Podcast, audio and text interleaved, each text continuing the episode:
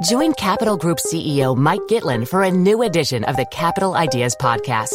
In unscripted conversations with investment professionals, you'll hear real stories about successes and lessons learned, informed by decades of investment experience. It's your look inside one of the world's largest asset managers. New episodes are available monthly. Subscribe wherever you get your podcasts. Invest 30 minutes in an episode today. Published by American Funds Distributors, Inc.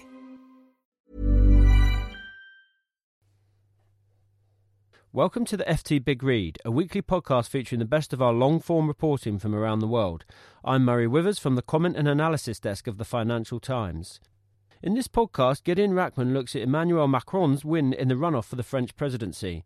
In the wake of the emphatic defeat of National Front leader Marine Le Pen, a wave of relief has washed over Europe's political establishment in Berlin and Brussels.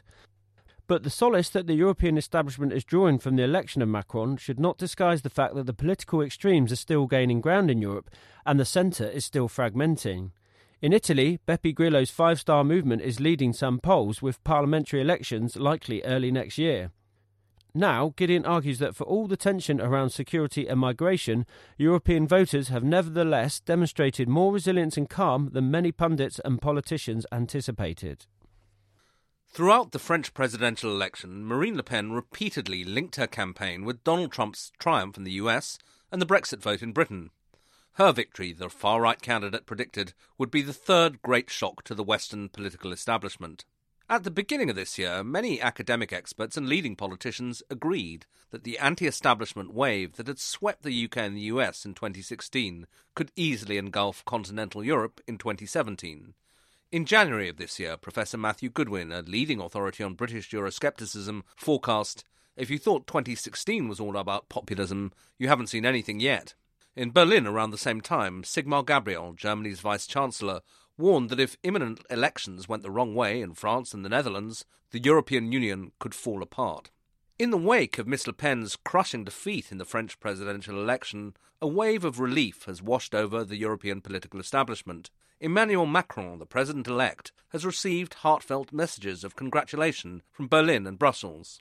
However, just as it was a mistake to believe that populism was poised to sweep all before it in Europe, now it would be wrong to write off the challenge to the establishment in the West. The forces that have fed the populist surge in Britain and the US and nourished populist movements in continental Europe have not disappeared. Unless mainstream politicians can deal more effectively with the economic, social, and security issues that have boosted populism, the fragmentation of the political centre in Europe may soon resume. For the time being, at least, the European status quo seems to be holding. Miss Le Pen's defeat is part of an emerging pattern of setbacks for anti establishment parties in continental Europe. In recent months, populist forces have experienced defeats across the EU, in Austria in December, Norbert Hofer of the far right Freedom Party lost a runoff of the presidential election with just over 46% of the vote. In the Netherlands in March, the far right suffered another defeat as Geert Wilders' Freedom Party came second in parliamentary elections with just over 13% of the vote and was then excluded from coalition negotiations. France was arguably the most promising territory and the biggest prize for Europe's far right. The country had been traumatized by a series of terrorist attacks over the past 18 months, which have claimed 239 lives. Race relations are uneasy and unemployment is high. But Miss Le Pen's efforts to detoxify the image of the National Front were not successful enough to bring together the nearly 50% of voters who'd backed anti establishment candidates in the first round of the presidential election. The German elections in September will be the next big test, and again it looks as if the forces of populism are ebbing. In the aftermath of Chancellor Angela Merkel's decision to admit about a million refugees to Germany in 2015, many had predicted a surge in support for the far right. And for a while, the anti immigration Alternative for Germany party did indeed soar in the polls. But with refugee flows now slowing and the AFD collapsing into infighting, so the party's support has fallen away with the latest poll showing the AFD at about 8%. However, the solace that the European establishment is drawing from the election of Mr. Macron should not disguise the fact that the political extremes are still gaining ground in Europe and the centre is fragmenting. Miss Le Pen's 34% of the runoff vote is nearly double the roughly 18% that her father received in the 2002 election. The FN could make a significant breakthrough in parliamentary elections in June, and a substantial block of the party's representatives in parliament would give it increased visibility and legitimacy. In Germany, meanwhile, the AfD is likely to break the 5% threshold to secure representation in the national parliament. For the first time since 1945, there would be a far right party represented in the Bundestag. While none of the larger nations of Western Europe have seen a populist party take power, that situation could change in Italy, which is likely to have parliamentary elections early next year. The anti establishment Five Star movement is topping some polls, the fact that the party is led by Beppe Grillo, a former comedian, rather than having its roots in fascism, like France's FN, has to some extent disguised the radicalism of Five Star. But, like other populist parties in Europe, Mr. Grillo's outfit is pro Russian, anti capitalist, and deeply hostile to the EU. Indeed, all the major opposition parties in Italy are Eurosceptic in nature. Mr. Grillo responded with disappointment and hostility to the Macron victory, lambasting the French president elect's supporters as dummies who are slaves of an impossible currency. Like Miss Le Pen, Five Stars promised a referendum on continued membership of the euro, and if it ever takes power in Italy, there would immediately be renewed worries in the financial markets about the threat of a breakup of the euro. The rise of groups such as Five Star highlights the extent to which the traditional political centre is crumbling away in Europe and this is particularly true for socialist and centre left parties. Benoit Hamon, the socialist candidate in France, won a meagre 6.36% of the first round vote. The Dutch Labour Party was almost wiped out in the recent elections, scoring just 5.9% of the vote and losing two thirds of its MPs.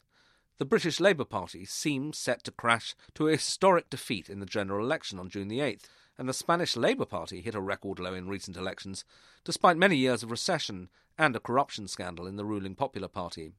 As one leading member of the Dutch Labour Party puts it, in the current circumstances, it seems you either defend the establishment or promise to destroy it. Being a reformist party does not seem to be popular.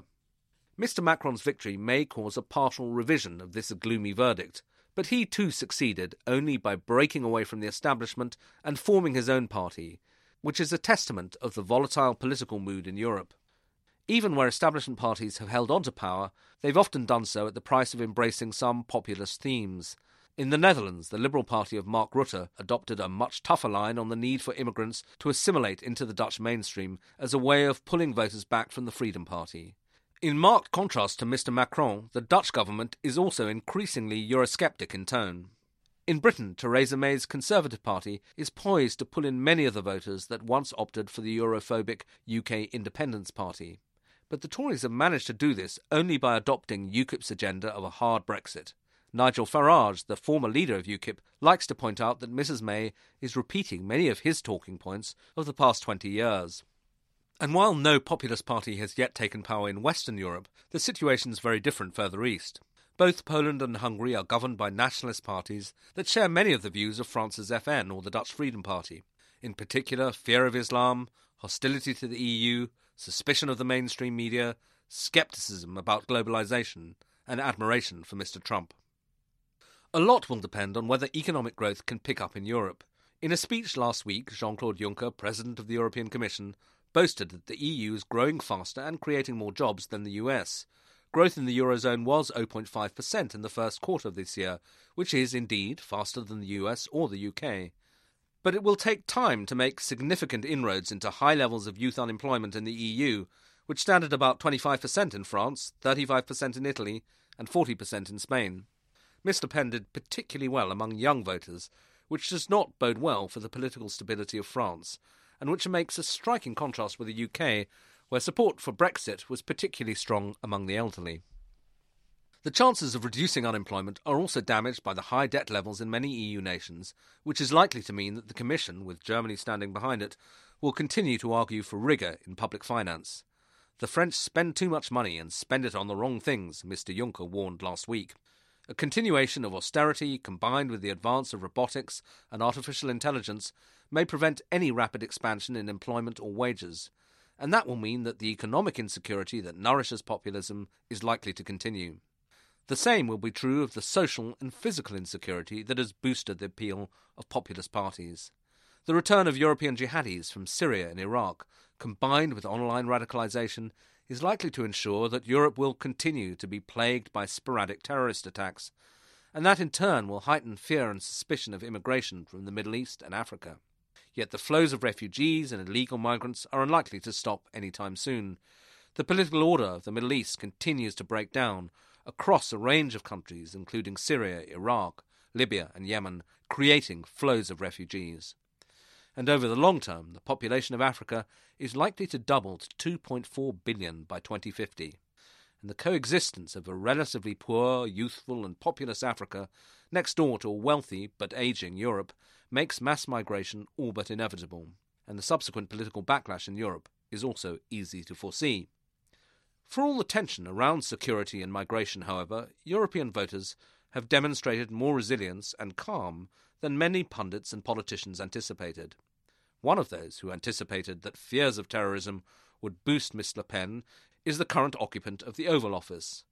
When a policeman was killed in an attack in Paris just days before the French vote, Mr. Trump tweeted, Another terrorist attack in Paris. The people of France will not take much more of this. Will have a big effect on presidential election. The US president's analysis of the mood of France was flawed.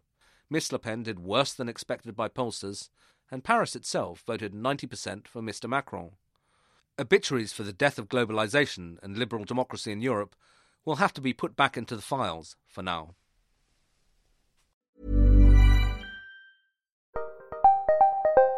Did you know the Capital Ideas podcast now has a new monthly edition hosted by Capital Group CEO Mike Gitlin?